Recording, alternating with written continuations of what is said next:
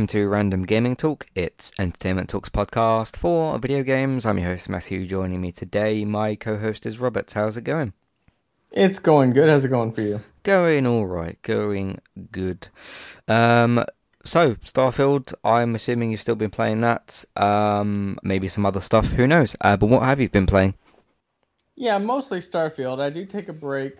Um, I have been playing in the background ish uh, Farthest Frontier because they did Mm-hmm. their 0.9 update about a month ago. I didn't really want to get into it because, I mean, it's more of a um, getting the content working update than any like big big thing. Uh, they added in some new things to craft. They added in some new things to uh, do. If I ever do do a full uh, restart of it, I'm definitely gonna turn off Raiders because it's getting annoying now. Right. Where like every three seasons, 50 people just run in and start murdering everybody, and that's uh, Oh, that gets old quick.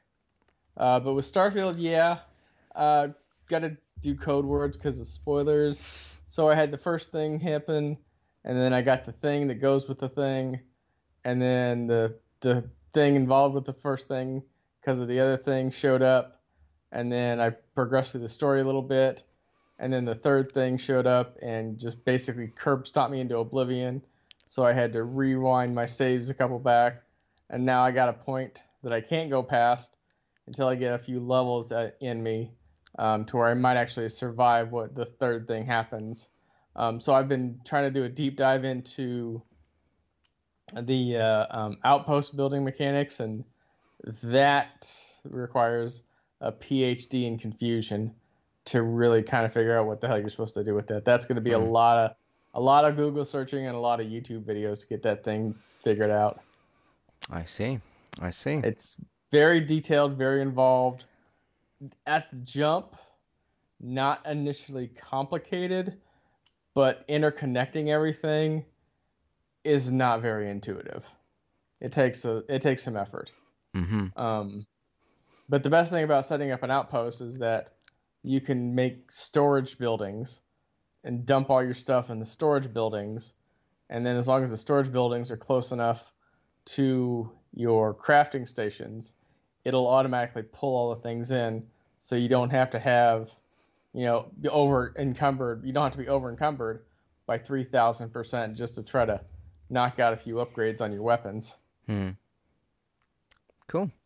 All right. Uh, I have not yet started Starfield because I do not have it yet. Um, again, it's my own fault because I accidentally DQ'd myself. I um, explained all that last week. Uh, did finish Star Wars Jedi Survivor.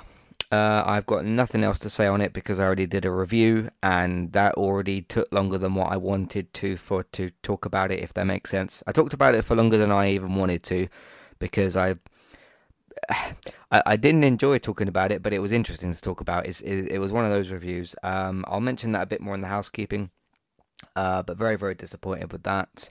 And what I'm basically going to do is once Boomerang receive that game from me, because I have sent it back, because I've finished it, and there's no way I'm going to play it ever again. Um, I'm going to wait for them to receive that, then maybe add some games to my list. Uh, try not to DQ myself again from Starfield. Wait to be sent that, and in the meantime, I've got um, a bunch of shows to catch up on anyway. So I, I knew that was going to be what I had planned. Um, but no, nothing else to say on Star Wars. Uh, did you ever play Jedi Survivor? Did you ever get around to that? That's the second one.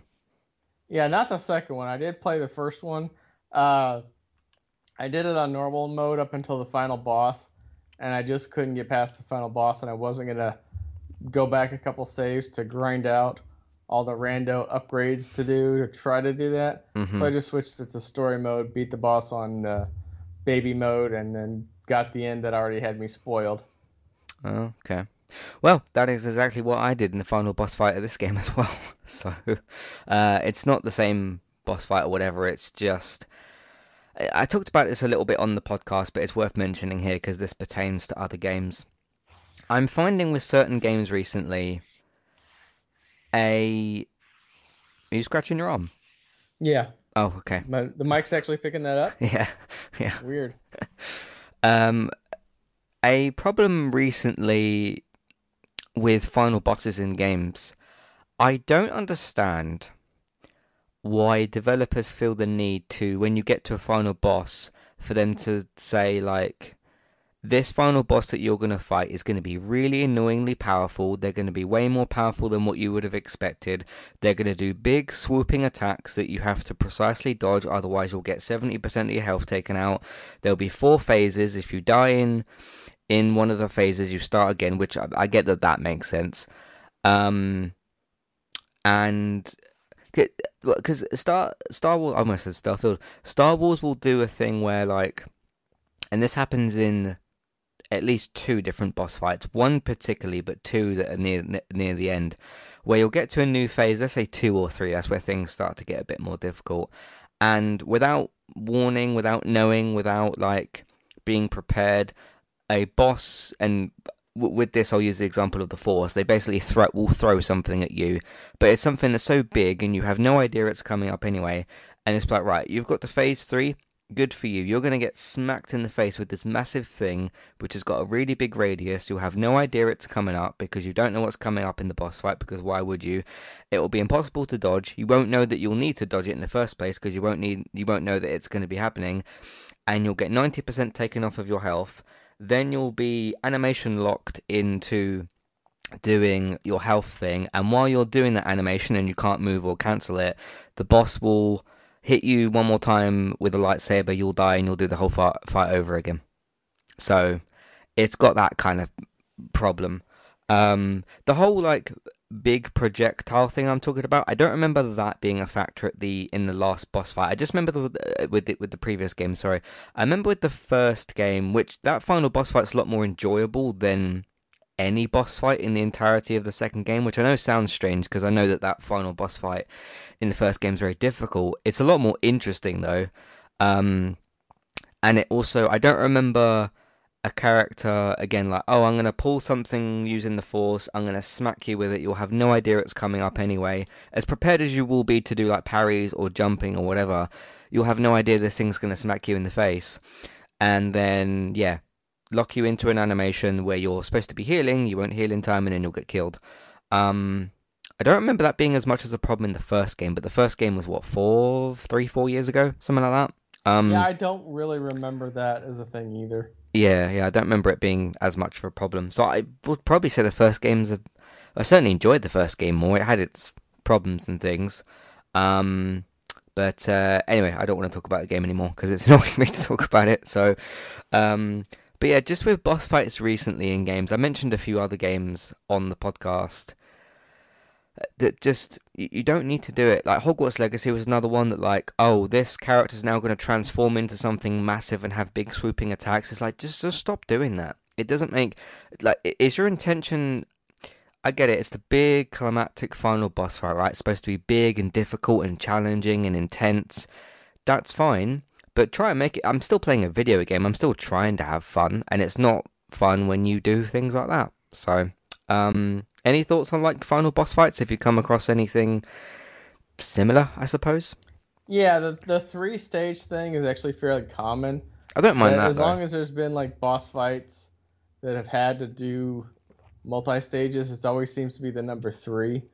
Um, so yeah, the big changes like that, that's only more modern recent recent time that you know games could actually handle that as a process. Um, I'm trying to think because I tend not to play games that have like giant boss fights. Yeah, yeah. So it's not really something I come across all that often. Yeah. Um, I mean, I remember in the first Star Wars uh, Jedi Survivor game, mm. um, I do remember the bosses and them having stages. I just they would change tactics. They would never bring like oh, now it's time for me to get really serious and do this tactic that I could have killed you with 20 minutes ago.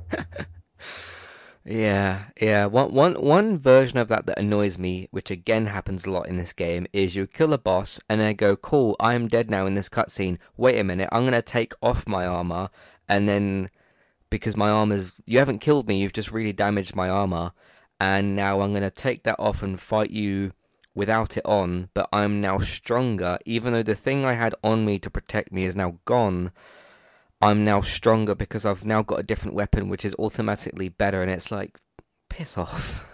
like, Yeah, that's a trope that you see a lot in anime. I know they did it in the Dragon Ball Z series. I know they did it Mm. in the original Naruto series, to where the armor, quote unquote, is just like weights to help people train, so that you know they've got a lot. Le- it's like when you have to carry something heavy, and then as soon as you set that heavy thing down, you're like, wow, I can move way more faster now. It's kind of like that, but only like dialed up to eleven. Mm, yeah. And then you kind of think, shouldn't you be more vulnerable because you've got your armor taken off? No, it means that they're stronger for some reason. So, anyway, that's Star Wars uh, Jedi Survivor out of the way. I will mention that in the housekeeping section. I've not played anything else because I only finished that a couple of days ago. So, uh, and I don't know what I'll be talking about next week in terms of what I've, what I've been playing. We'll uh, we shall see. Anyway, uh, let's take a break, do some housekeeping. We'll come back and then continue the rest of the podcast, I suppose. I mean, what else are we going to do? All right, uh, let's do that, and we're back in a minute. Today's sponsor is Manscaped. You can get 20% off with your order with Manscaped by using the promo code that we've got with them, which is ETALKUK. That's E T A L K UK to get 20% off your order and free shipping with Manscaped. They sell various different men's grooming products from shavers, razors, ear and nose hair trimmers, different clothes and deodorants. You don't even need to Google Manscaped themselves. You can click on the link in your show notes, whether you're on a podcast player or the website uh, version of the episode, and you can go and click on that link in the show notes. There's also got the promo code written in the show notes as well, so you can either copy and paste the promo code ETALKUK, E-T-A-L-K-U-K. You can either copy and paste that into your show notes or type it in in the promo code box and click apply. That will get you 20% off your order with Manscaped and free shipping. First hand, quality, professional with Manscaped from their packaging to the items themselves. Even the way the items are stored in the packaging is very, very first class, very professional, so no questions about Manscaped's quality. Thanks very much to Manscaped for sponsoring Entertainment Talks podcast, and thank you very much for listening. Hi there. If you're looking to get started with a website of your own and a domain name, we've got good news for you. With our affiliate link with Kualo, you can click on that link which is in your show notes, which is for our affiliate link. You can go over to Kualo to get started with your website and domain name today. They've also got a very handy chat support system, which is usually in the bottom right hand corner, to send messages back and forth to Kualo if you'd like to ask them for help to get started with your domain name and website today. So that's Kualo, and you can use them to get started with your website and domain name today. Thank you very much to Kualo for this affiliate link. Hi there. If you'd like to get rid of the ads in Entertainment Talks podcasts and listen to the ad free versions of our episodes, we've got good news for you there as well. You can subscribe to Entertainment Talk at either the $5 level tier or $10 level tier. The $5 level tier will get you access to all of Entertainment Talk's previous ad free podcasts and the future ad-free podcasts that we make in the month that you're subscribed for. If you also subscribe to us at the $10 level tier, that will get you that benefit that I've just mentioned, and it'll also grant you access to request a review for two episodes of a TV show and a general discussion on that show, or a film review of your choice. So if you if there's a TV show out there or a film that we've not covered perhaps and you'd like our opinion on it, we can watch two episodes of that TV show or film review. So it's one of either of those per month. Of course, if you continue subscribing each month, you can pick a TV show, then a film the next month, and so on and so forth. This is a great way to support Entertainment Talk, get your ad-free podcasts, and also get some reviews of your choice. Thank you very much for supporting us, and thank you for listening. Back to the show. All right, recently on Entertainment Talk, some other podcasts that we've done recently uh, from yesterday, which is for season three, episode nine of Breaking Bad. There's obviously me and David over there. Uh, heading towards the end of the season, there is 13 episodes in that third season. Um, we've currently got to number nine, so we will continue until we go through that. Uh, so there's that one. Uh, over on the Diabolical 7, which is for the boys, but this time for Gen V, the upcoming spin off uh, show, which starts at the end of the month. Premieres with three episodes on the 29th of September and has eight in total. So spin off of the boys based on like a volume within the comic book or something. Um, I actually had no interest in the show at all until I actually saw the trailers and then realized what it was, and I was actually interested enough to do a podcast. So that will be starting in a couple of weeks, but you can go and listen to my um, season one preview if you wish to do that. And that'll be on the same podcast feed as the boys. So check that out as well. Uh, hard skip review. I mean, what else did you think I was going to say after I just said all that? Uh, hard skip review for Star Wars Jedi Survivor. Also, I didn't mention it here, but one of the other reasons it got a hard skip rating from me was definitely on the technical side of things. It's in a better state than what it was a few months ago. If you remember when I sort of dabbled in the game a few months ago and it had like uh, the performance mode switch glitch sort of thing on it. Um, it's in a better state now than what it was, but it's not in an acceptable state, is what I would how I would describe that. Anyway, that's that review. Uh, there's no spoiler talk on that because I couldn't talk about anything in the story because it just annoyed me. So uh, there's that episode as well. Uh, over on the United cast, we haven't had any games recently. There's been international football, but Man United return tomorrow against Brighton and then midweek against Bayern Munich. But there's been a lot of stuff going on at the club uh, off the pitch as well. Uh, it's been busier than usual. There's been a lot of statements, a lot of things said, uh, mainly pertaining towards Donny van der Beek, Jadon Sancho, Eric Bailly, uh, Antony and Mason Greenwood. If you are concerned as to uh, where I discuss the issues surrounding Antony and Greenwood, if you know about what's going on with those players, you know what's going on with those players. I won't discuss or describe it here. That is in the end part of the podcast. So, what I basically did was go through everything else, and if you don't want to hear discussions about those two players, which I understand as to why you won't want to. Uh, I give you a clear sort of like you can feel free to leave now sort of point. So there's that. Um, over on Gaming Talk last week, we talked about Polyarc, which is the Moss developers. They have a VR update. Talked about Starfield, and we talked about Stray getting an animated film, which was good. Uh, over on the United Cast recently, the most the last game that we played uh, is talking about our 3 1 defeat away to Arsenal. Very, very, very unlucky game and a very eventful game as well. But let's hope we can bounce back tomorrow against Brighton. Hopefully, a few players come back from injury, all that kind of thing. So there's that. Um, over on the chat podcast for last month, talked about a mental health update, talked about what was going on with Trump, uh, and also talked about you know podcast plans, all that kind of thing. So there's that. Um, video game I also did finish recently and liked more, certainly more than I did with Jedi Survivor. I didn't love it, but I liked it. It was called Oxenfree 2. I gave that a nice uh, don't skip rating, which is still a you know a good recommendation rating. So uh, there was that one, and I did I or did I not talk about spoilers on that one? I think I did, but I usually give you warning on the podcast anyway, so don't worry about that. And that's what we've been doing recently on entertainmenttalk.org and on podcast platforms. All right, let's get into some news.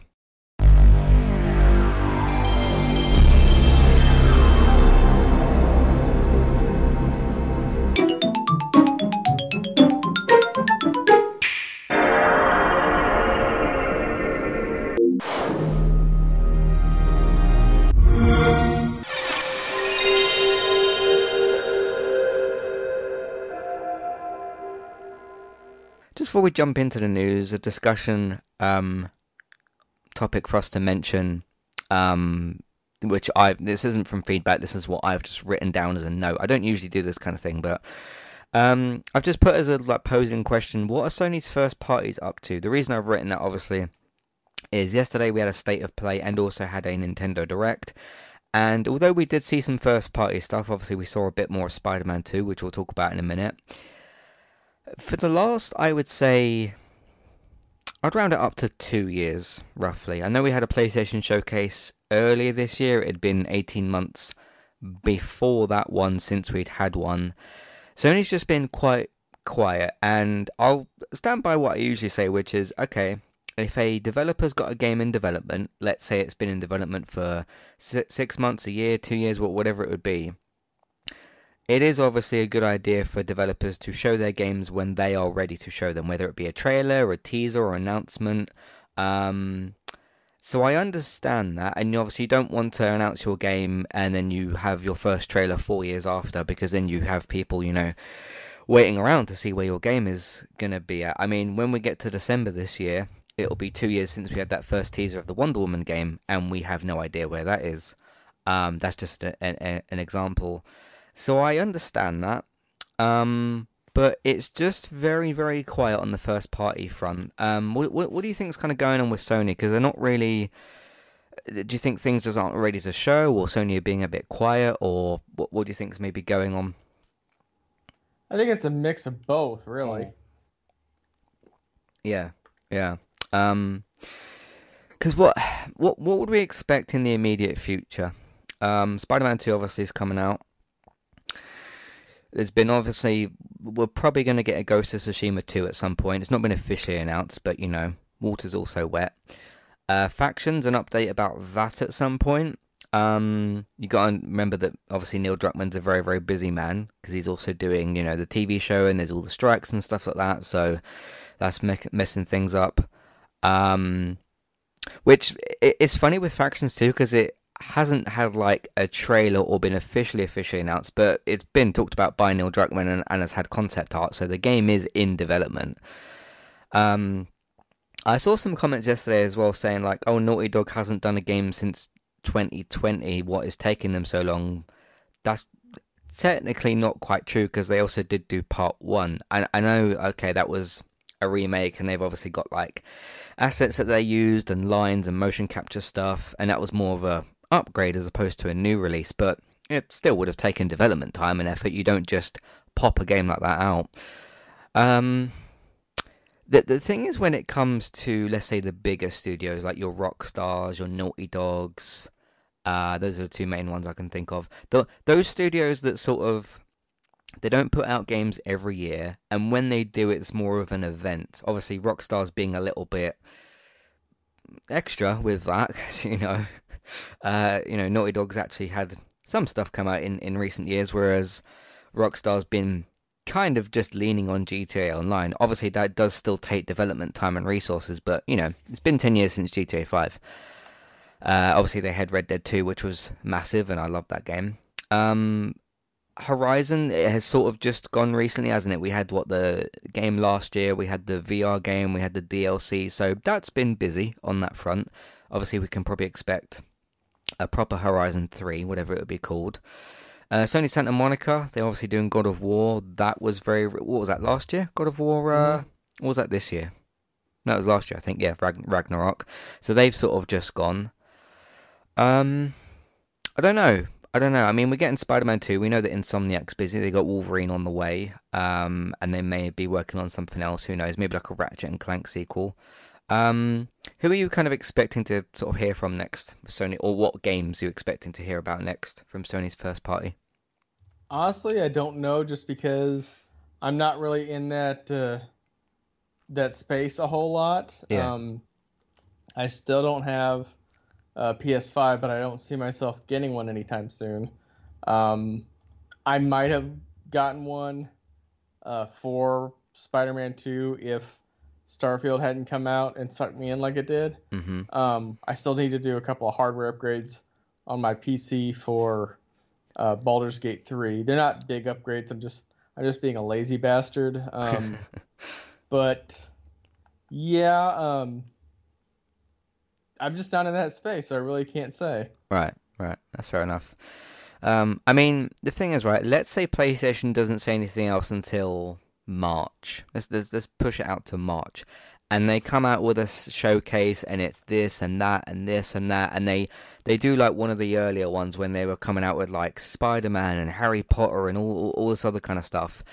Everyone will sort of forget that they've been quieter. So maybe that's just what Sony's trying to do. I, I, I, don't know. I just thought I'd pose it as a question, seeing as we had a state of play. Although for me now at the moment, when it comes to state of plays as opposed to showcases. Obviously, showcases a lot rarer, and state of play is what once every couple of months, once every six months, maybe.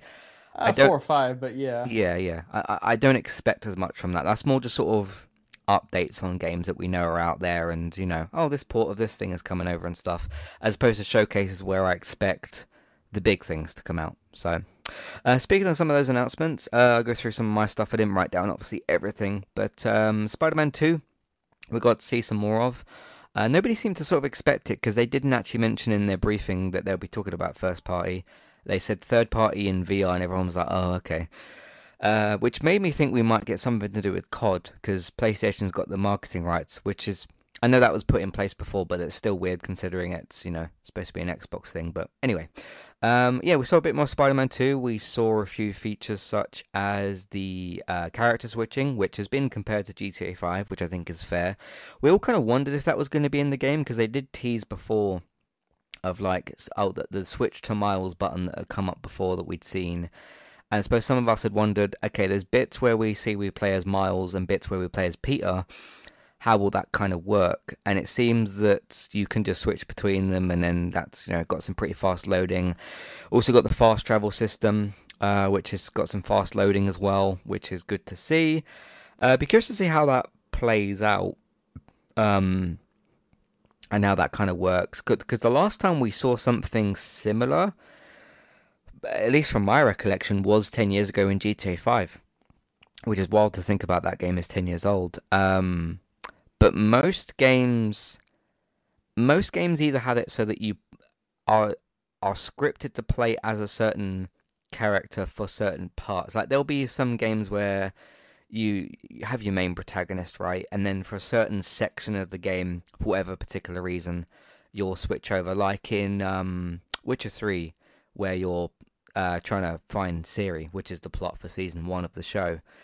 And you'll play as Geralt for 95% of the time, but then later on in the game, there'll be parts where you switch over to Ciri and you get to explore her story a bit more, which is very useful, but also get to play as her and see how incredibly powerful she is.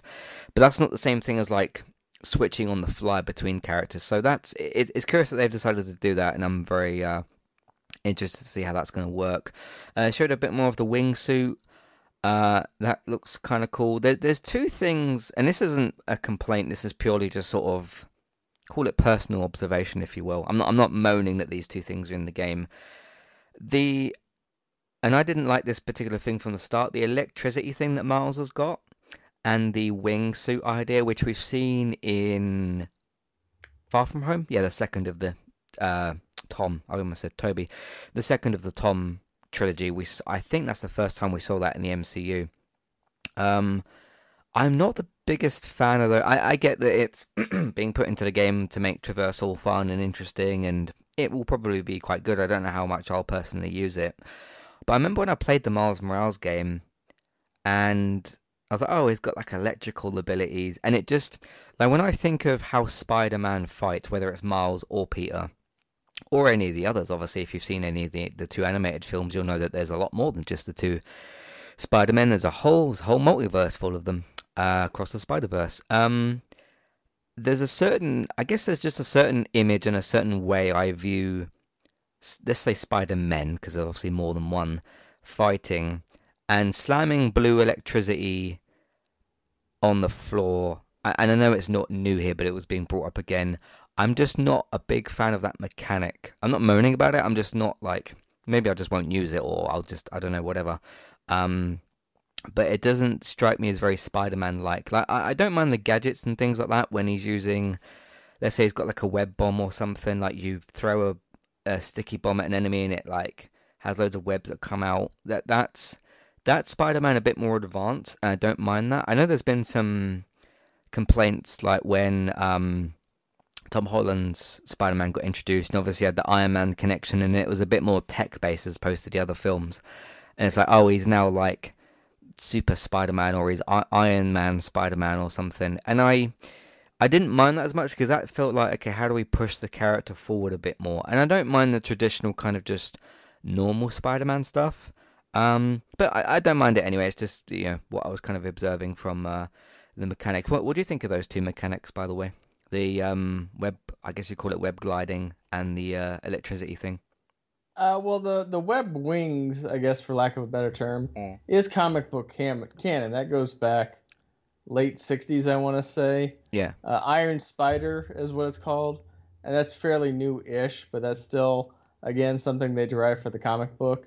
Um, Miles' character is fairly more new, so it doesn't have as much history, mm. but I'm sure a lot of it gets pulled from the comic. And some of it will probably migrate its way into the comic because the movies influence the comics, the comics influence the games. It's a whole circle of confusion, right. basically. Yeah. Um, yeah. But outside of that, I mean, they got to give you upgrades because otherwise it would just be a story game and it'd be five hours long. Yeah, yeah, yeah. Well, that's fair enough. Uh, what do you think, by the way, of what we saw of Spider-Man Two? I mean, it, it's the same as I said the last time when we got the big reveal. Visually, it looks stunning. Technically, it looks a lot of fun, which the whole web swinging part of that should be a ton of fun.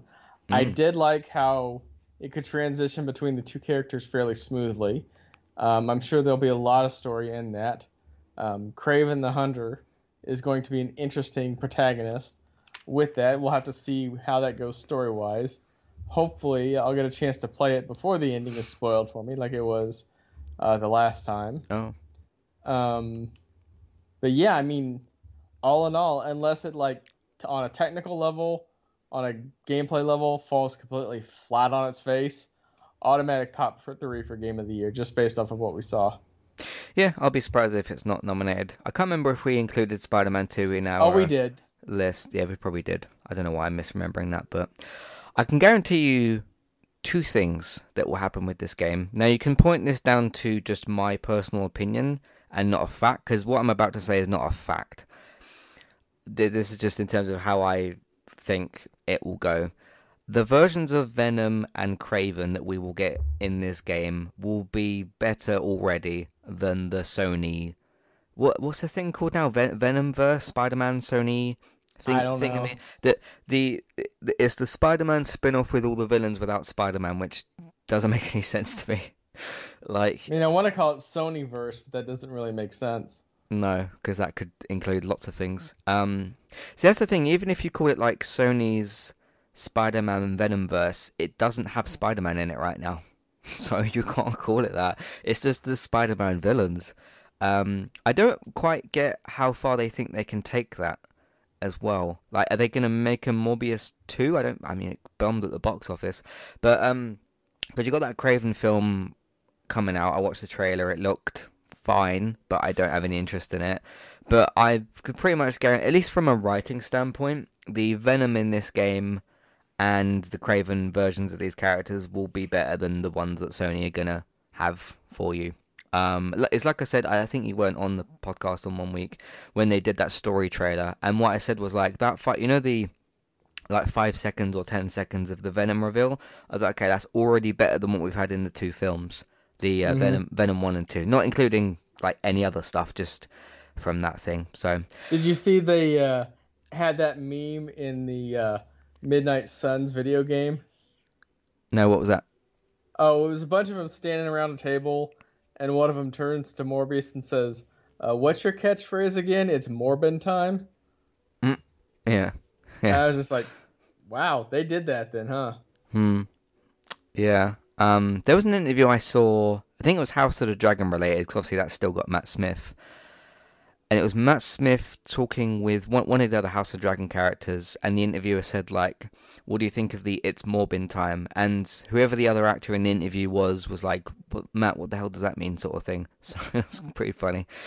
Uh, anyway, Spider Man 2, October 20th, um, for just for PS5, I believe. Uh, so that's coming out soon. a couple of things to mention uh, Ghostbusters VR, it looked cool. Um, I think Ghostbusters is still. This might be a strange thing to say after all these years. I think Ghostbusters itself, whether it's films, TV, or games, has still got a ton of untapped potential, even though we've had five films. Yeah, I think five. Um, and probably some cartoons and other stuff. There's, yeah, uh, yeah, I forget. I always forget if there's a Ghostbusters three or not. I honestly don't remember that one. Um, Isn't there an original trilogy? Uh, no, there was the two. Um, Oh, let me look that up real. No, I just assume those old classic things are all trilogies. So No, I don't think there like Lord of the. Rings, Ghostbusters, and not Ghostbusters, um, Back to the Future, that sort of stuff. No, there wasn't a third one. Oh, I just looked up on IMDb. No, there's the first two. There was the alt universe based off of the original, original, original movie from way ass back in the day, um, called Ghostbusters. It was a cartoon. There was a the t- there was the cartoon show based off of the modern movies called the Real Ghostbusters, um, and then there's been a bunch of other movies and video games. But yeah, technically, there's only four movies. There's the first two, the 2016 one, and then Afterlife. yeah, yeah.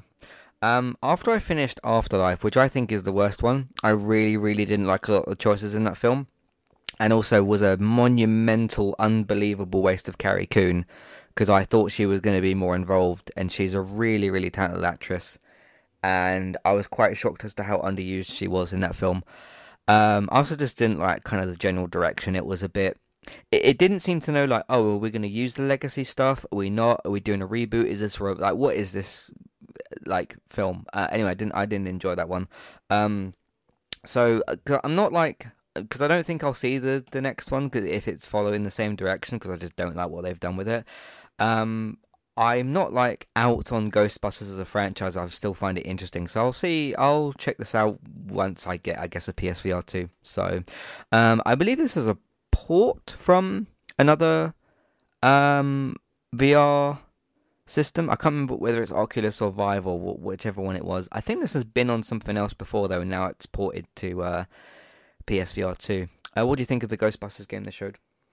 Uh, it looked okay. Um, I don't know if it's a port or like a side attachment to the the one video game they announced about a year ago that I don't think has come out yet. Right. Um, but I don't have a PlayStation. I don't have PlayStation VR, so yeah, it's not gonna be on my radar. Mm-hmm.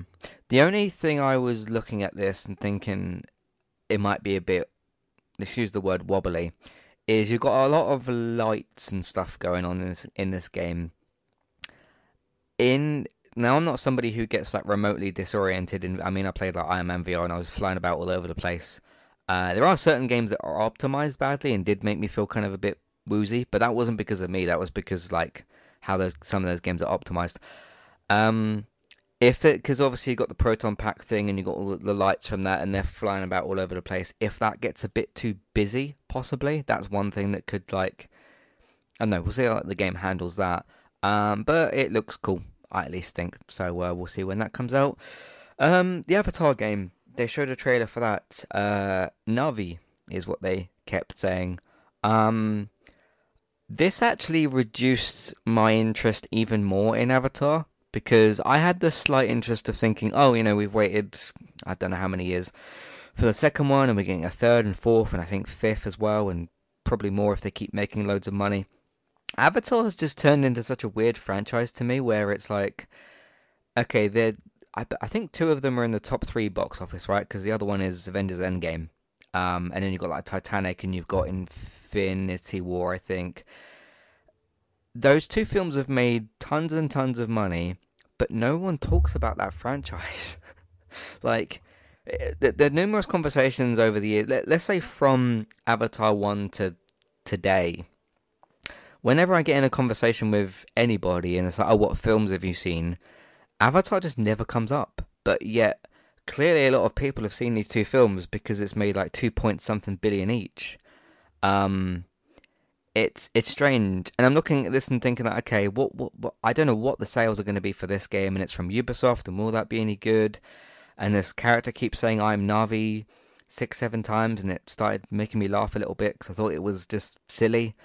Um, yeah, it was. It's not one I'm remotely interested in, but it was an interesting thing. It was an interesting trailer to observe. That's what I'll what I'll say about it. Um, like, I'm not gonna, you know, expect it to be good or bad. I, I really don't know, but it was uh, it was a curious one anyway. What do you think of this Avatar trailer?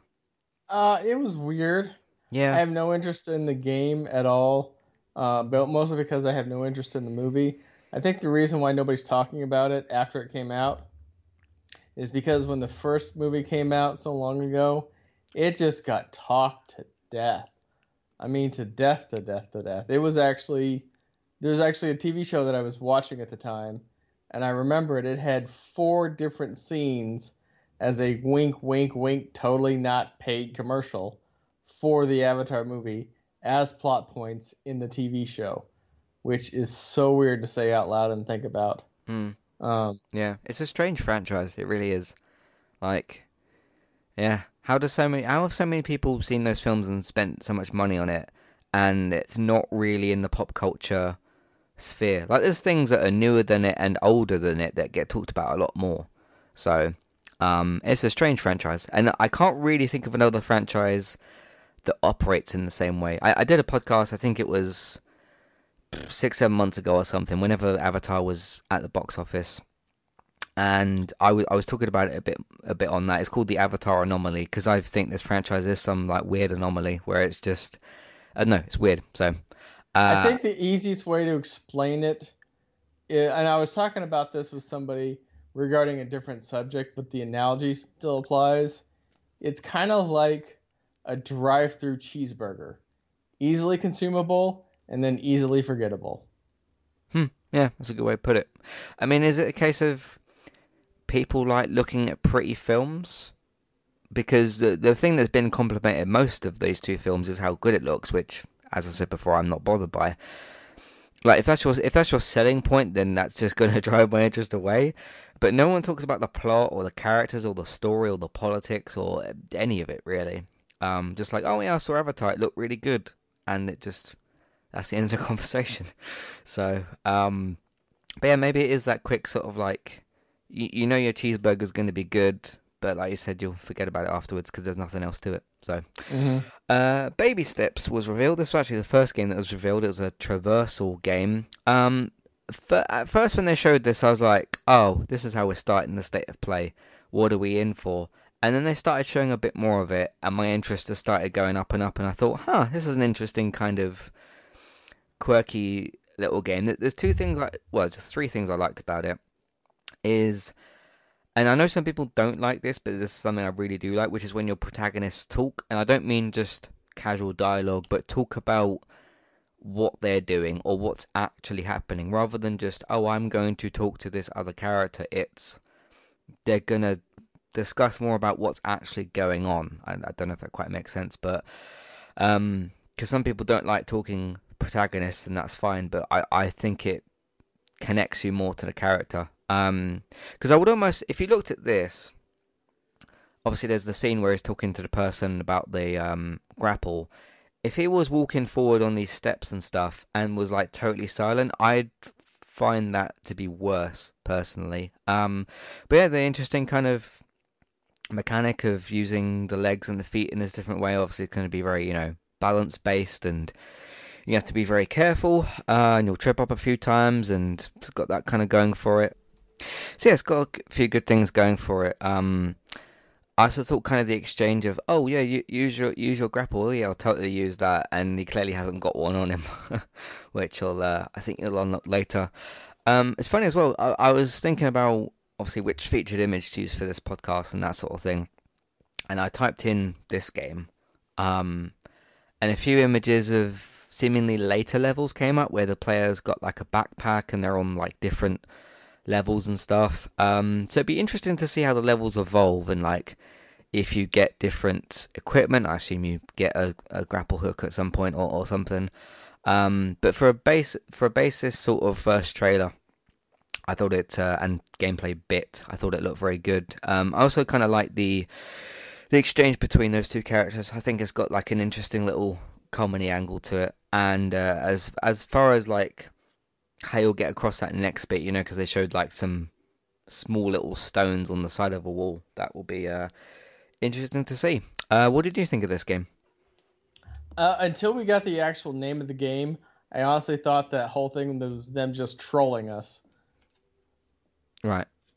How how come? Just the whole thing, the way the the janky body movements were, um, the whole grapple point thing. I honestly thought this was just trying to have a laugh at the intro slash troll us over video game tropes. I honestly, legitimately did not think it was an actual video game Hmm. until we got the title for it. Um, but did you uh, so did you like what they showed in that for it? No, it makes no sense whatsoever. Okay, fair enough. Uh, but that's out. I think they said some point next year. So um, we'll see what that one's like. Um, I'm trying to think of other games that are similar that I've played or that I know of. I don't really, I don't really see games like that that much. I mean, you have like, I know it's not comparable in the same way, but the sort of obstacle course climbing thing of like Fall Guys, but the mechanics of that are very, very different. You're not sort of balancing two different legs. Um, that's more just getting your bean across big surfaces and trying not to get knocked off and that sort of thing. Um, Yeah, but see, there's games like that. There's the the, the old web-based game like QWOP where nobody really knew how to play it, Mm. and then there's that one game you see on stream all the time where it's just half a dude in a pot using a sledgehammer to yeet himself up a mountain. oh, I've seen that. So seen that's that why I thought yeah. it was a troll. Yeah, it, it did remind me a bit of that, but it looks much better than what that is. Why is that person in the pot, by the way? Or do we not know that? You know, for that online game. Um, I don't know. I just know I've just seen the game get played. Yeah, yeah. I've seen some other people play that. It looks a bit sort of cheap and bad.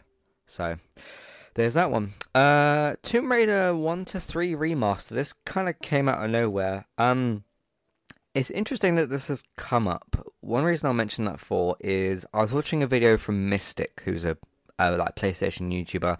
I don't watch a lot of his stuff, but now and again his his uh, videos kind of piqued my interest, and he was talking about the fact that it's been I think like just over a year or something since PlayStation redid their um uh you know the revamp of PS Plus, the new three tiers and stuff in regards to the classics and things. Um, because I, I was very much with him and other people that like we we like we love the idea of that. We want Sony to do a bit more with it. And one thing, I think the guy's name is Ryan. Yeah, Ryan mentioned is some games that we haven't seen yet. So things like Metal Gear, Tomb Raider, uh, a few others that he mentioned as well.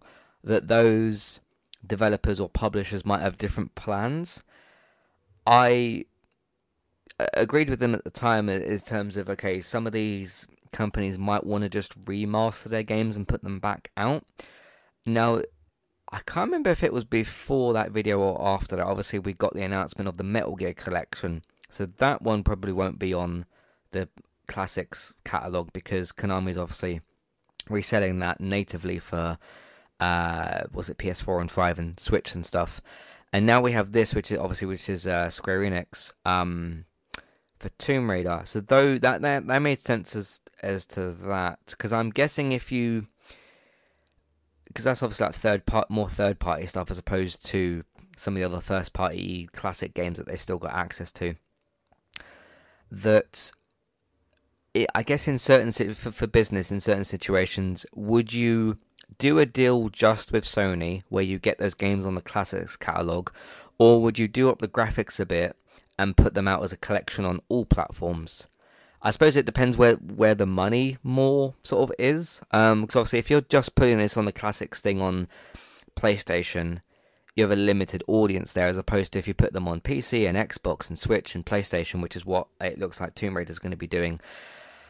I'm very happy that this is happening because uh, I do want to go through these games properly. Because going back on my PS3 and doing them that way is not something that's going to be happening. I enjoy I enjoyed going back to them and playing them on my PS3, but it's like you know the way the save file works and the checkpoints. It's not very modern. Um, I, I believe the preferred way or the dream way to play play these, particularly these Tomb Raider games, because you're going to die a bunch of times, is through that classics thing because then you'll get the save, load, and rewind mechanics, which will be.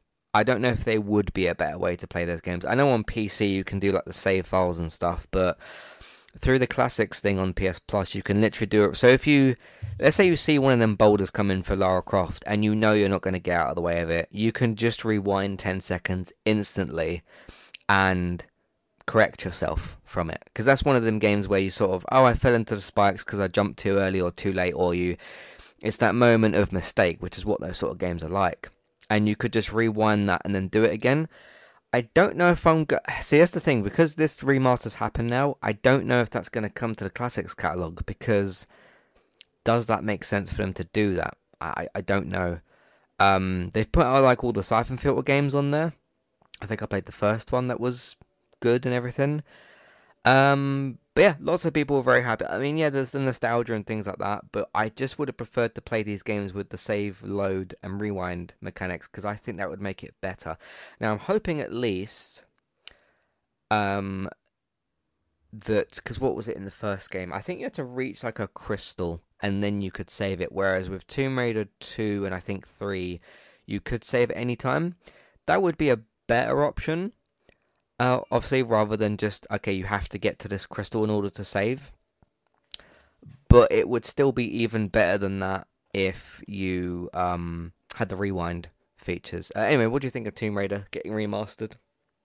I think it was inevitable, especially as a one to three uh, combo pack. I did see it. Uh, it's going to make that onto the Switch, so obviously it's not going to be console exclusive. So Mm, yeah. Have you ever gone through them yourself? A long, long time ago. I think I played one on the Dreamcast. That tells you how long ago it was. Mm, yeah. Um, so that comes out. What was the date for that again? Oh yeah, February fourteenth, which apparently is Lara Croft's birthday. Obviously, it's also Valentine's Day, so look out for that in the next few months. Uh, just a bit of COD news as well. I wanted to mention. Um, some old, sorry, some Call of Duty Modern Warfare 2 maps will be available in the Modern Warfare 3 beta. We do know that all 16, I think 16 is the number that they said, all 16 Modern Warfare 2 maps will be remastered for Modern Warfare 3. Uh, so none of this sort of like wait for each of them in each season. They'll be there from the start, but some of them will be in the beta. We didn't know if that would quite be the case. Obviously, betas can be limited because, well, they're betas.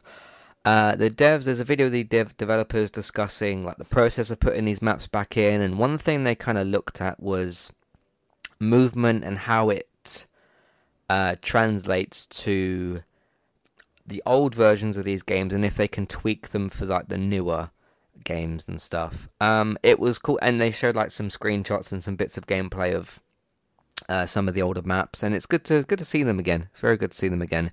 Uh, I'm not going to name all of them, but you've got things like High Rise, you've got Favela, you've got Terminal, you've got Rust is always a Modern Warfare staple.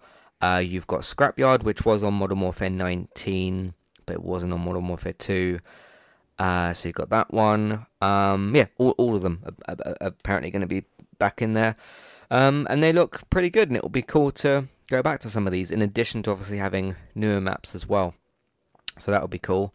Um, in terms of like how the movement translates and stuff, I it, it will be what it will be. Like we'll we don't know how to really judge or analyze that yet because none of us have played this game yet.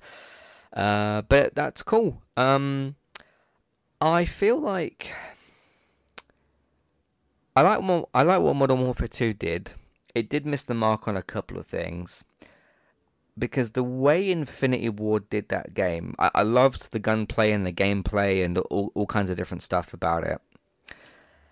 There were certain experimental and other choices that Infinity Ward made with Modern Warfare 2 that didn't quite make sense.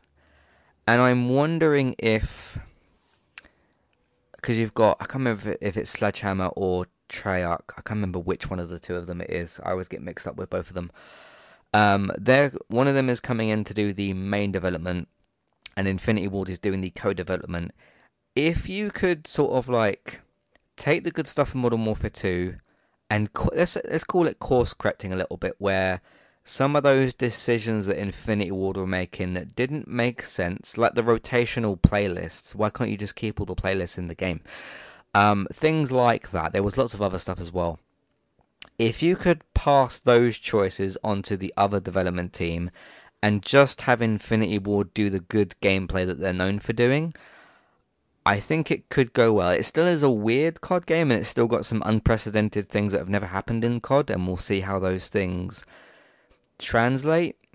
But because that's because I keep trying to think about like, okay, how how did we end up with Modern Warfare 2 a year after and it was a different lead dev team and all, all these kinds of like strange things that I've talked about before.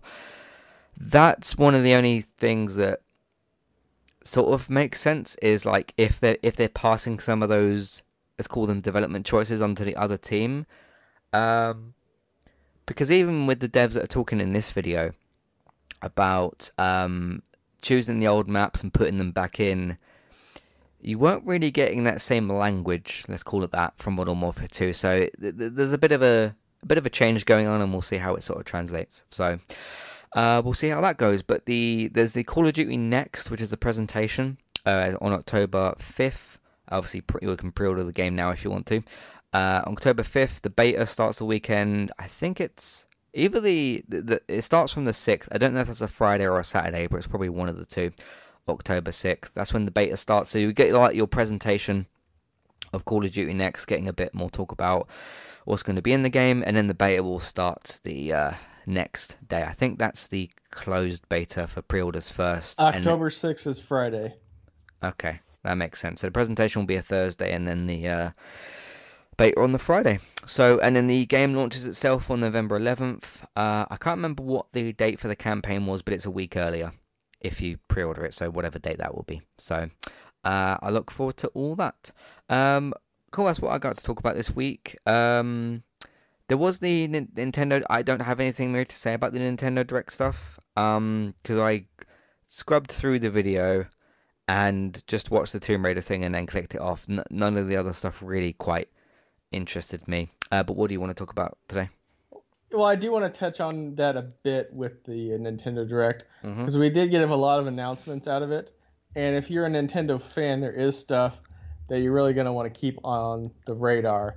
Uh, they announced Paper Mario Thousand Years Door along with the uh, Super Mario RPG, both excellent, excellent games from the Super NES era. Um, absolutely should check those out. Uh, they gave us an announcement for uh, Luigi's Mansion 2.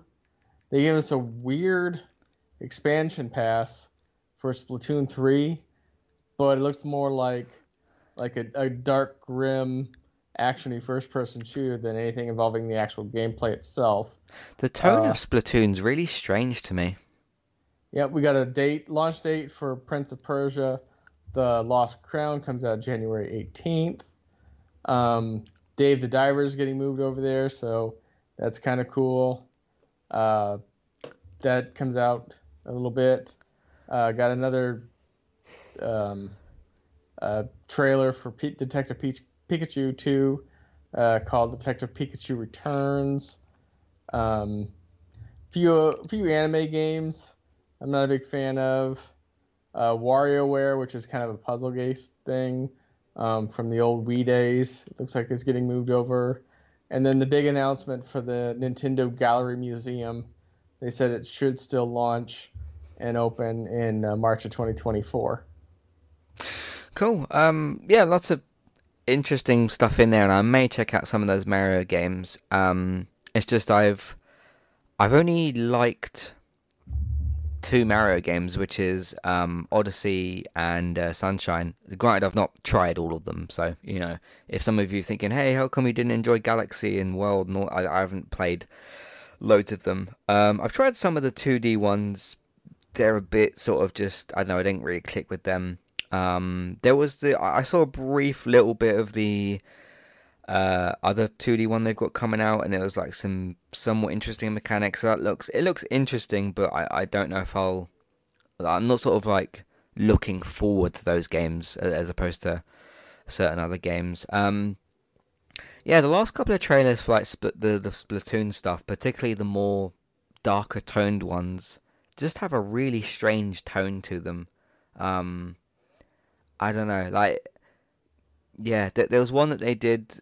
I think it was when they're walking through the subway or something, and then there was like another one after that, and it was just uh, I don't know. Sometimes Nintendo can be a little bit weird with some of their the tone of some of their trailers. So um, did did you get any of that from the? Sp- What did you think of the Splatoon thing? Did, did you kind of get what I was thoroughly confused by the Splatoon thing.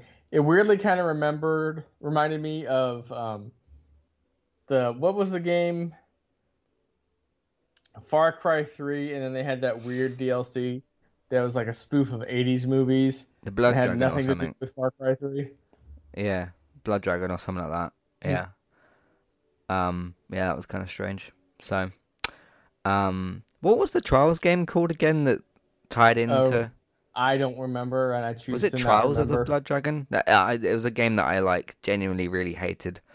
Um. Yeah, I played it, and I I didn't hate hate it, but I have absolutely no reason to go even remembering that game anymore. Yeah. I remember when they got to like the the twin sticky sort of shoot apart, and I'm like, what the? Why the hell is this at a Trials game? Um, I'm supposed to be on a bike. So anyway, um, that's a series I kind of miss a little bit. I wouldn't mind going for another one of those. It's been it's been a couple of years. Um, because like Fusion was quite good. Um, what was the other one after that? Sure, there was another one. Um, there's been like three or four of them, but those have been quite good. Uh, cool. Anything else you want to talk about? Not for uh, the Nintendo thing, but we do have other news. Um, Immortals of Aveum developer Ascent Studios has laid off almost half its staff just a few weeks after the release of its studio's first game. Mm. Uh, the news comes via Polygon, who reports that 40 people have been laid off from the studios, according to three separate developers who work there. Ascendant Studios website lists its development team as having a 100 plus person team, with Polygon sources estimating that the layoffs represented almost half the studio. Um, several others were laid off um, from the studio in, in recent weeks. Uh, poor sales were cited as the reason, and poor sales is kind of an understatement. According to uh, SteamDB, the game's uh, the game players concurrent player numbers peaked at just 751 at launch and was bouncing between 129 as of last week. Wow. That is a bad. See, when you were saying 750 something, I thought you were going to say 750,000. no, That's what I thought you were going to say. Oh god, that is low. Uh, even that still would be not brilliant, but um, you know, uh, yeah, I, I- saw this. uh, I didn't end up writing this one down, but obviously you've picked it up for for this. I remember seeing that headline a couple of days ago, and the, I was like, didn't that game just come out? But yeah, it Yeah. did. But and that game was kind of on my radar too, but that was more because they did full body mocap and voice with Gina Torres, who you would know either from Suits or Firefly. Um, very good actress, has presence. Like she's on screen, and you just zoom in on her because she's got one of those commanding figures of you Mhm. will notice my existence yeah, and not in a loud, ragey, screamy kind of way. More of just of a when you know it, it's like when somebody walks into the room and then immediately everybody notices them, but you couldn't give a specific reason why. That's kind of the thing. Mm. yeah, they just sort of come on the room, I suppose. Yeah, So, uh, yeah, and I was like, oh, they laid off people already? Didn't this game just come out? Yeah, that's apparently the the case. Um, my my first kind of thought for that was like, okay, maybe you shouldn't have come out so close to Starfield and Baldur's Gate 3. But and, and it- it's interesting when we talk about. I mean, that's something I usually bring up more than you. Is in terms of when games come out and stuff. Uh, I still think back to next year when Gotham Knights was very, very close to COD, and then it got. I can't remember if it got pushed forward or delayed backwards, but moved itself even closer to it, like within a few days. I was like, oh, that doesn't seem quite smart. And they're like, eh, no, no really sort of bothered. um, well, a lot of it has to do with calculations of how much on the Venn diagram of this game and that game is going to overlap. yeah. and we talked about this before with Halo, because if you look at the Venn diagram for Halo of people that play both the multiplayer and the story mode, it is a very, very small percentage. The game is hmm. either, I think the number was like 92%, either all story mode or all multiplayer, and the other 8% is the mix. I don't think those are the exact numbers, but it's, the, it's at that scale to where it's like there's very little crossover. So you have a game like Gotham Knights and a game like Call of Duty. I don't have any numbers to look at, but I can't imagine that has a huge crossover Mm. on the Venn diagram. Yeah, yeah. And we talk about this a lot. I never play, well, not never, but I very, very rarely play first person shooter games. Um, technically, Starfield is a first person shooter, but I can make a Mm. third person shooter with a button click. Yeah. So I yeah, don't really count that, Mm. even though that is an option. Yeah. It's Um, one like of the. COD, I don't play. uh, Warzone, I tried it once, didn't like it. Apex, tried it, didn't care for it. Mm. So if you look at my game path, um, you're not going to see a whole lot of crossovers with shooters. Yeah. Um, but yeah, this this this this decision's been made very quickly. But if it's only like seven hundred and something, that's that's a lot lot lower than the number I thought you were gonna say. So, um, yeah, this was one that was you know showing a bit of the I think Game Awards or some getting one of the Geoff Keighley things, and like I think they had the actor on stage or something. It had been talked up a bit, but it seems like one of them ones that because I wasn't sure if it had come out or not, and I remember there was like a release date soon for it, but um, it, it it's come and gone seemingly. But everyone's playing Baldur's Gate three or Starfield, and in about a month's time, people will be playing COD and Spider Man and you know things like that. So, um. Yeah, it's it's just one of them situations, I suppose. This isn't the same sort of thing as, let's say, you know, when I talked about um, Deathloop and Ghostwire, where like within a couple of weeks those games will come and gone. The, I, I feel like this game had a different presence to what those two did. At least that's what I've sort of seen anyway. So, Mm-hmm. uh, what else are we going to talk about today? I uh, sticking on that uh, same theme, uh, Gearbox Entertainment might be up for sale again, as reports have begun to surface that owner Embracer Group is looking for potential buyers for the company behind the Borderlands and Brothers in on uh, Brothers in Arms franchise. Uh, three different quote familiar with the matter quote sources independently spoke with Reuters, explaining that Embracer has received interest from, from prospective buyers. Uh, they did not have numbers on what it could sell for, but back in 2021, Gearbox was purchased for 1.3 billion, um, and if it kept that same valuation, then that would be you know in the realm of some of the bigger studios or developers.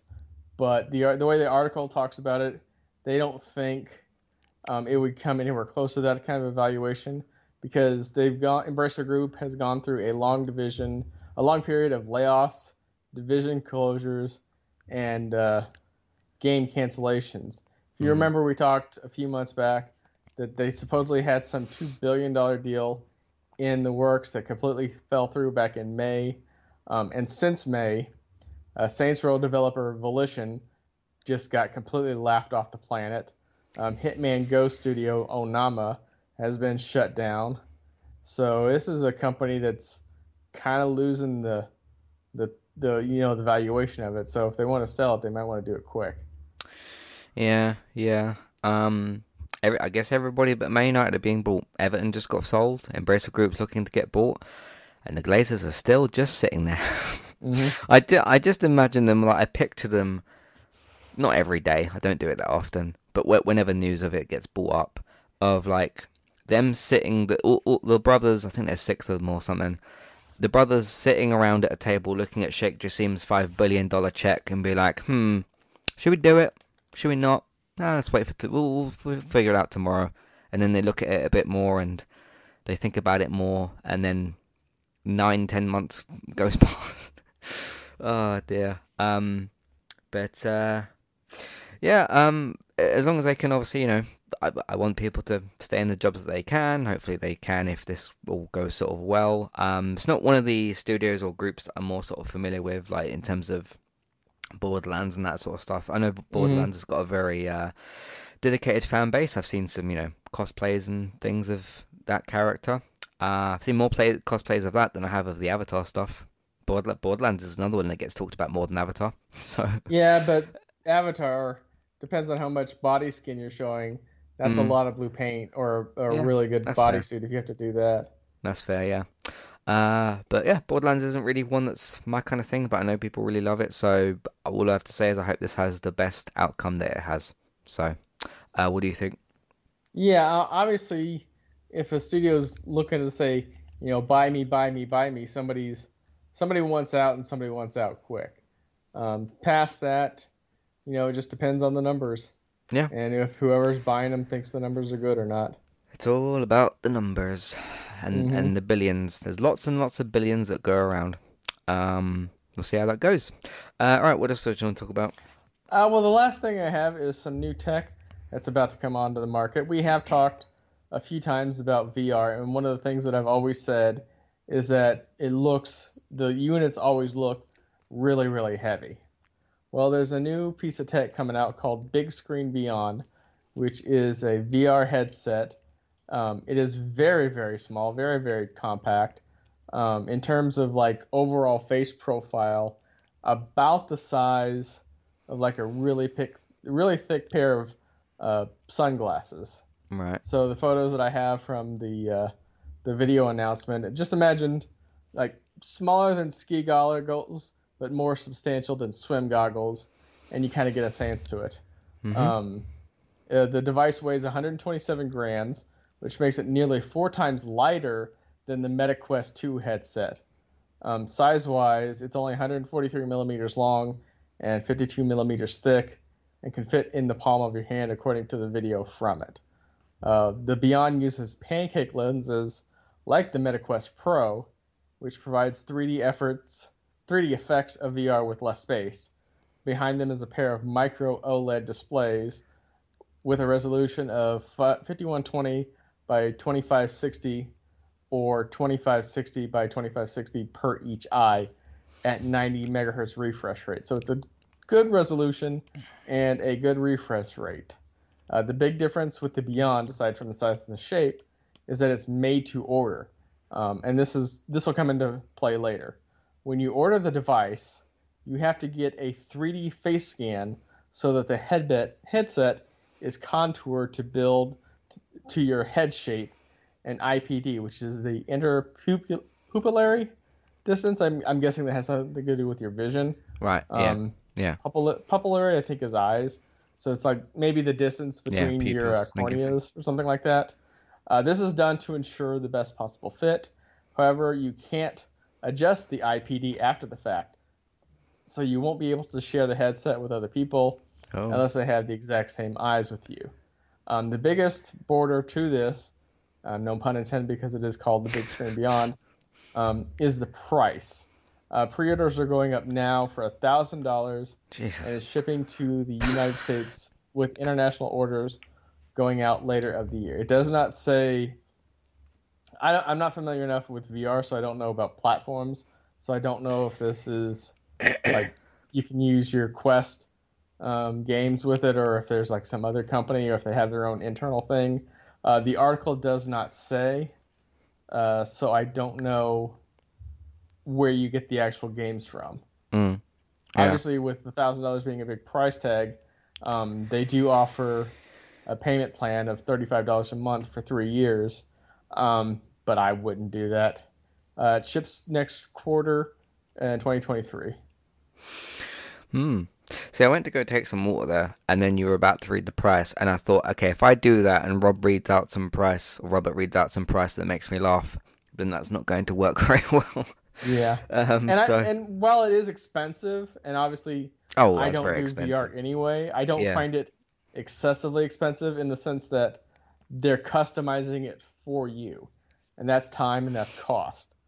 I never mind a price if I can see where that price is going to, and obviously it's going to the tech to make it this small and this light. It's literally uh, like think like a really really small um, ski goggles, like like for a child size yeah. ski goggles. That's roughly the size and shape of it. Mhm. Um, it's bigscreenvr.com if you want to look at it and get a sense of the size. So I know where the cost is going. It's going for the tech, and it's going for the custom molding uh, for your face. The article also talks about how because it's custom molded, you can use it without needing, um, without it being an issue of if you wear glasses. That's always been a thing, um, but because of the molding, um, they say it's not going to be an issue uh, with your sight if you have to wear glasses. You just take them off and it'll just be right there. Cool. It, it sounds good from like a convenience standpoint of how small and compact and you know, uh, convenient they are for that. Obviously, a thousand dollars is a lot. Um, but what's but what's weight, that's huge. Mm. Um, obviously, what's not justifiable is when you're called PlayStation and you release a headset that's more expensive than the console that you release the games on. That's Yep. that that's very much a problem. Um, yeah, I, I was talking with because some of my family brought up like, "Hey, what do you want for Christmas?" Even though it's September, but Christmas will be here. People at work have started talking about Christmas for their kids and stuff. And Oh I'm yeah, um, the pumpkin spice must flow. It's uh, autumn now. Yeah, yeah. Even before uh, before we even get into the month of Halloween, forgetting getting past Halloween. So uh, anyway, um, and I mentioned that I'd obviously like a VR, but I was explaining to some family members about how expensive it was, and I said, okay, I do think the price is ridiculous. It's more expensive than the console, and I got some uh, interesting looks in response. Looks that I agreed with, but like these kind of sort of looks to say like, hey Matt, that's really expensive, and I was like, I, I know. So, uh, um, but yeah, no, they this sounds good. It just depends, obviously, the content that's on it and that sort of thing. Um, but in in terms of what you said for like size and head fitting and things like that, um, yeah, it it, it might be in that situation. If you want to like, if you've got one and say to friend or family or somebody like, hey, do you want to check this out? But they can't because it won't fit on them or something, as opposed to obviously from my experience with VR, it's just hey, you detach the thing and then you it fits to the head in a good way. Um, that's maybe what's going to set it back a little bit, but we'll see. We'll see. Um, but I'm just looking forward to whenever I can get to play PlayStation VR 2. I'm not like in, you know, desperate need to. It's just something I'll be very interested in doing. Um, but see, like it's like I said before. Even if I had five hundred and twenty pounds to spend on a VR2, I don't know that I'd actually want to pay that much for it. Yeah, so, um, uh, and I have right now. I have the money. I could buy both. I just don't have the desire to. So yeah, yeah. It's it's not about whether you do or don't have the money to pay for something. It's whether you want to pay that much for something. Um. Mm-hmm. So anyway, all right. Is that what you got this yep, week? that's all I got. All right, let's get to what the people are talking about. Uh, in the feedback, Matthew at entertainmenttalk.org, Twitter eTalkUK, and there's information in the show notes. Harrison writes in uh, well, not first, but it's the first one that I've got here. Uh, having seen some recent showcases, etc., when do you think current gen truly starts? Yeah, we are still getting a lot of games on PS4, on Switch. Uh, it depends what you think Switch actually is. Technically, it is previous gen because it came out in 2017. Uh, although, again, like I said with Nintendo, they're not quite so bothered about direct competition. They're more just kind of doing their own thing. Um, see, it's kind of because even with Modern Warfare 3, that's apparently still going to be on Xbox One and PS4. Um, there have been some games like, okay, let's say with God of War, Ratchet and Clank, Spider Man. Like some of those games probably couldn't run on PS4, and you do need to have those as current gen only. But I suppose from a business standpoint, if you can make your third party game, because it's more of a third party thing, if you can make your third party game slightly lesser for a lesser console, and there's a hundred and what million people that have a PS4, uh, you've got more of a sales opportunity. Um, I don't know how long that's going to last for, though. I mean, I, I, I think as we go through the next, let's say, two years, it probably will just be more of a third party thing because I'd expect more first party stuff to just be on PS5. Um, in fact, every first party exclusive from now forwards, and even ones that we have had, even things that launched, um, or like you know with Returnal or many of the other games, um, have only been on, on PS5. So there is an element of of games that are only current gen, but it's more about third party, really, I suppose. Um, I mean, if you can get your game on Switch, you're gonna probably put it on PS4 as well, assuming that you're able to.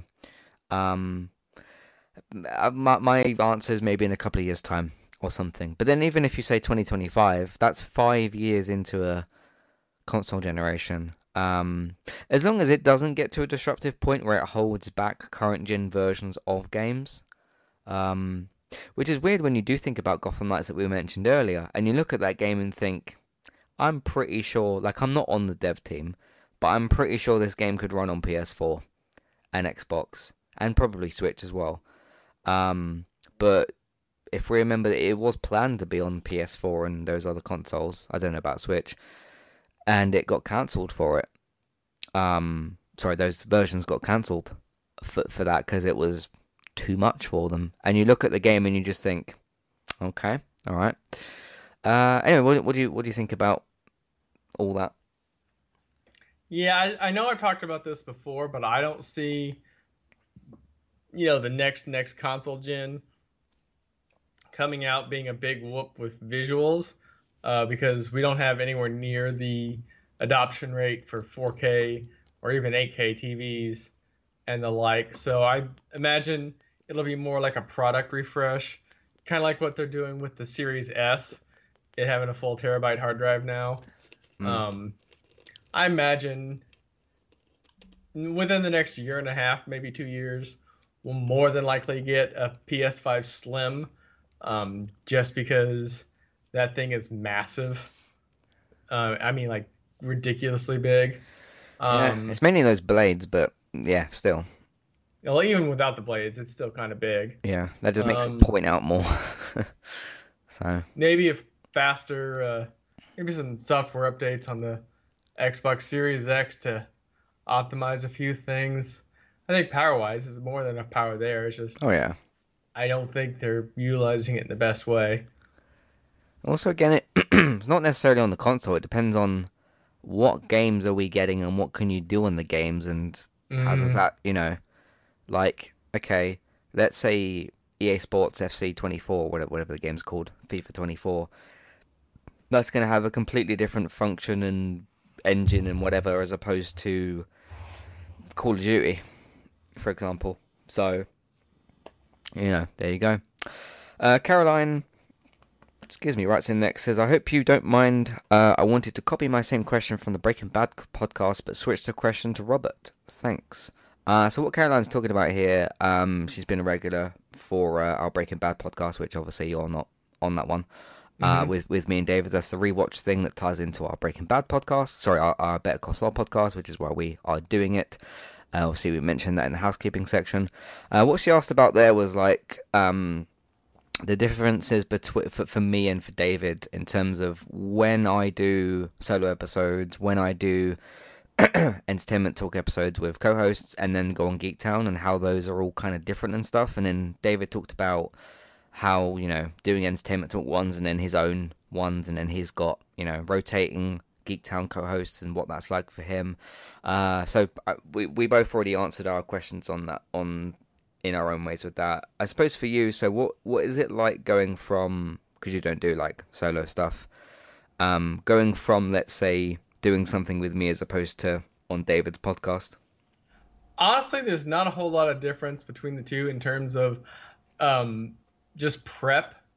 Um, David Right, gives yeah. me a Google Doc sheet on what he plans to talk about and lets me add things. Um, what we do is more kind of a free form. Uh, you find news articles you're interested in. I find news articles I'm interested in. Um, we tend to have an overlap every now and then. Mhm. Uh, since it's your show and your lead, uh, you go first. I just, when it's something that we both picked up, I'll just add my two cents in after that. Um, I actually used to do my own podcast way back in the day, but it was uh, a lot harder to try to organize schedules um, with different people, and it just kind of fell apart Hmm. uh, because of that. Um, Yeah. Plus, I kept I, I'm I have very very few OCD tics. Um, one of them is is that I hate unanswered notifications. Like if you ever been next to somebody and they open up their phone and they show like 247 unanswered text messages, I would lose my mind if that was my phone. I well, first off, Yeah, yeah. get to that point, but stuff Mm. like that, I just. Ugh. And the other thing is, is I hate the fact that I can't seem to make myself stop saying filler words, mm, ah, er, um, things like that. And I That's would just a human edit thing. I think. Yeah, but some people, and I have known some people that are very, very well spoken that have none of those. You know, I'll listen to somebody for half an hour, and they never say one word like that, and I'm just like, Mm. damn, that's impressive.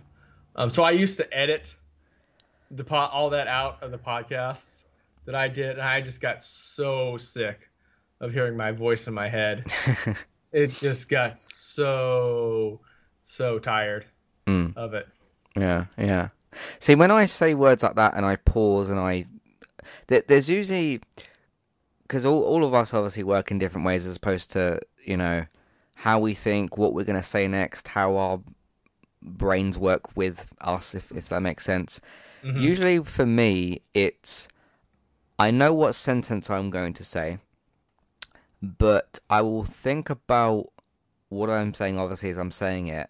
And then if I get to a particular word and I really want to like fine tune a word in a sentence to really emphasize a particular point, I will deliberately pause myself, think of like, okay, what are the other options of words that I could use that would make my point stick more, specifically stick more, um, and how will that not make it sound better because I'm not really majorly concerned about that. I, I'm more concerned about the the choice of words I use because sometimes if you say like well, not the wrong choice of words, but a, a choice of words you didn't mean to say or something, or ones a choice of words that make your point different to what you were intending. That's when things like context come into play and how how the flow of how you're talking goes, I suppose. Um, but yeah, that's that, that that's sort of how. But but I'm not like when I pause and I say words like that. I'm not. I, I don't know if other people are bothered by that or whatever, but that's just me pausing in terms of instead of me rushing into the next word to say, which I might say something that I don't mean or that I, I say the wrong word or something like that.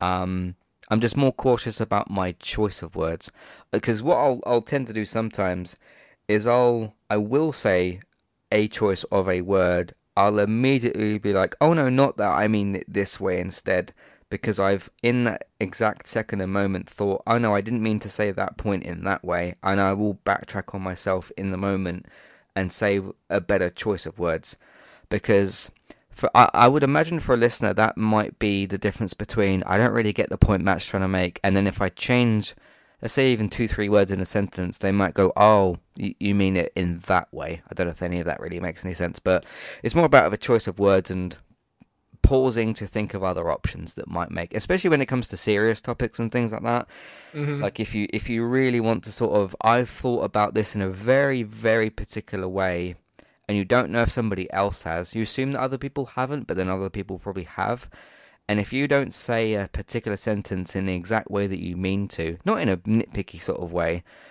but in a way that someone might just miss your point slightly and they might not quite agree with you or get what you're saying um, and that's only something that's really developed in myself in the last year or so, maybe. Because you you slowly work about you slowly figure out how people think about opinions, and then you adjust it in a different way. Um, anyway, but um, yeah, uh, one of the things that came up between me and David was like prep work and stuff. Obviously, when it's Geek Town, he sends me the same thing as he sends you, obviously the updated version.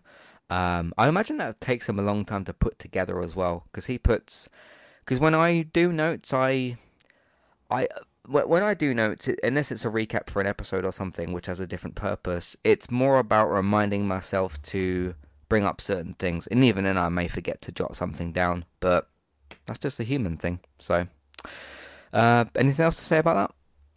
I mean, articulation has never really been an issue for me, but growing up, I did hang out with my grandmother a lot, and she had a master's in English and a bachelor's in French.